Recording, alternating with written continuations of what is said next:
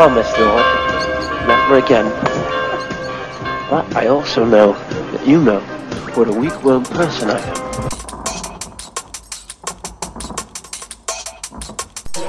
Regret this, Lord. I'm a wonderful person.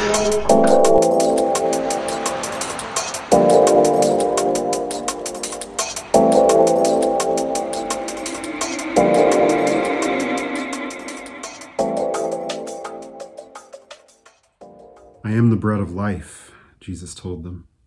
No one who comes to me will ever be hungry, and no one who believes in me will ever be thirsty again. But as I told you, you've seen me, and yet you do not believe. Everyone the Father gives me will come to me, and the one who comes to me I will never cast out. For I have come down from heaven not to do my own will, but the will of him who sent me. This is the will of him who sent me, that I should lose none of those he has given me should raise them up on the last day. For this is the will of my Father, that everyone who sees the Son and believes in him will have eternal life, and I will raise him up on the last day. This is the gospel of the Lord. Praise to you, O Christ. This is an interesting text here. It's, it's John chapter 6. Uh, verses 35 through 40. And this is in the midst of Jesus' whole diatribe about bread that, that he's the bread of life, uh, that they, they have this large conversation about God providing manna, and, and that uh, Jesus then goes on to say, I am the bread that has come down from heaven, not the manna that, that your ancestors ate in the wilderness and, and they ate of it and they died. I, I'm the bread of life that comes down from heaven, and I give life to whomever I choose. And then we hit this section here where right before this they ask of him, Give us this bread always.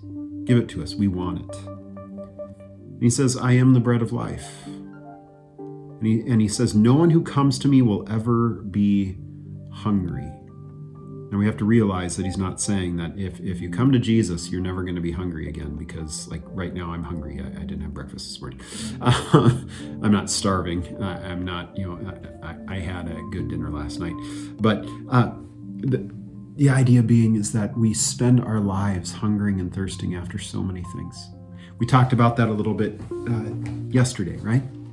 Uh, th- this idea of we tend to create these gods that we go running after.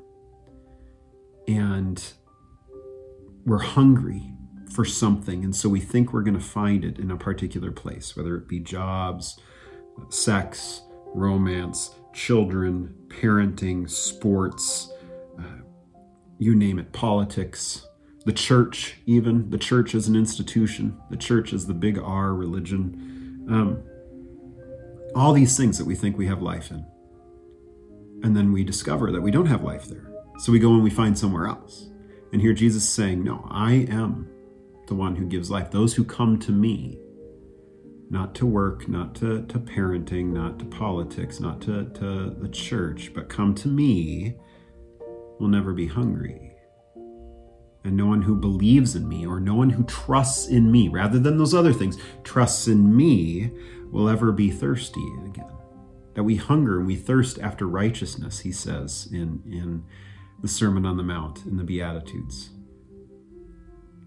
Blessed are you who hunger and thirst for righteousness, for you will be filled. You will be satisfied.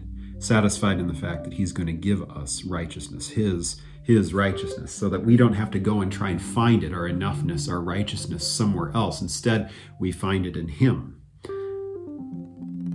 And he says, But as I told you, you've seen me, and yet you do not believe. You do not trust, because we look at Jesus and we go, How can this one be the one? How, how can this one who, who dies on a cross, who, who uh, everyone says is risen from the dead, how can we trust that that is the case? Well, it's about trusting the promise.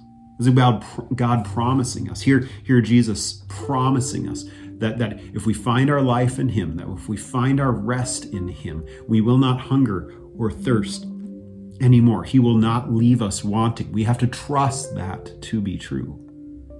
Just as we trust the fact that He says, even though you die, yet shall you live. We trust that to be true.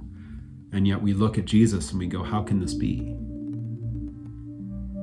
And he says, Everyone the Father gives me will come to me. This working of God, the fact that you are a person of faith, a person of belief, because God has put that in you through the Spirit working in you, bringing you to Christ. And the one who comes to me, I will never cast out. The one who clings to Jesus will not be thrown away. For I've come down from heaven not to do my own will, but the will of him who sent me. Here we go. Right? We talked about this a little bit yesterday with, with our with our our epistle reading. Now we get to the the core of this whole thing, right? Because our, our topic for this week, uh, as we're, we're preaching through the Lord's Prayer, is that petition, Thy will be done on earth as it is in heaven. And here we have Jesus saying point blank, I've not come down to do my own will, but the will of him who sent me. So the will of the Father, the will of God. And, and so when we pray, let the, thy will be done, we're, we're, we're saying, okay, well, what is this will? Jesus is about to, to tell us. Are you, are you ready? This is the will of him who sent me, he says. You should underline this in your Bible if you have one. This is verse 39. This is the will of him who sent me, that I should lose none of those he has given me, the promise that you will be his forever, that he has made you his. That I should lose none of those he has given me, but should raise them up on the last day. The promise, the will of the Father to resurrect you, the will of the Father to give you life, the will of the Father that even though you die, yet shall you live. That all these other places that you think you have life, that you found life, that you think are, is going to sustain you, that's going to give you some semblance of immortality. No, they don't, but, but God does. And that's the promise that we have here. And then he says, For this is the will of my Father. A second time he says it, underline it.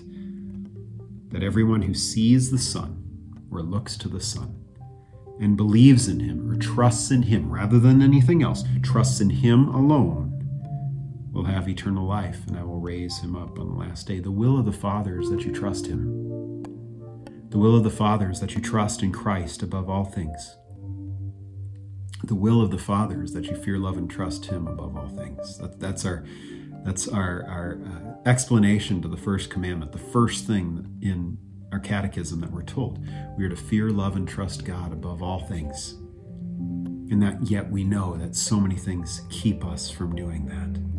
But that is the will of God.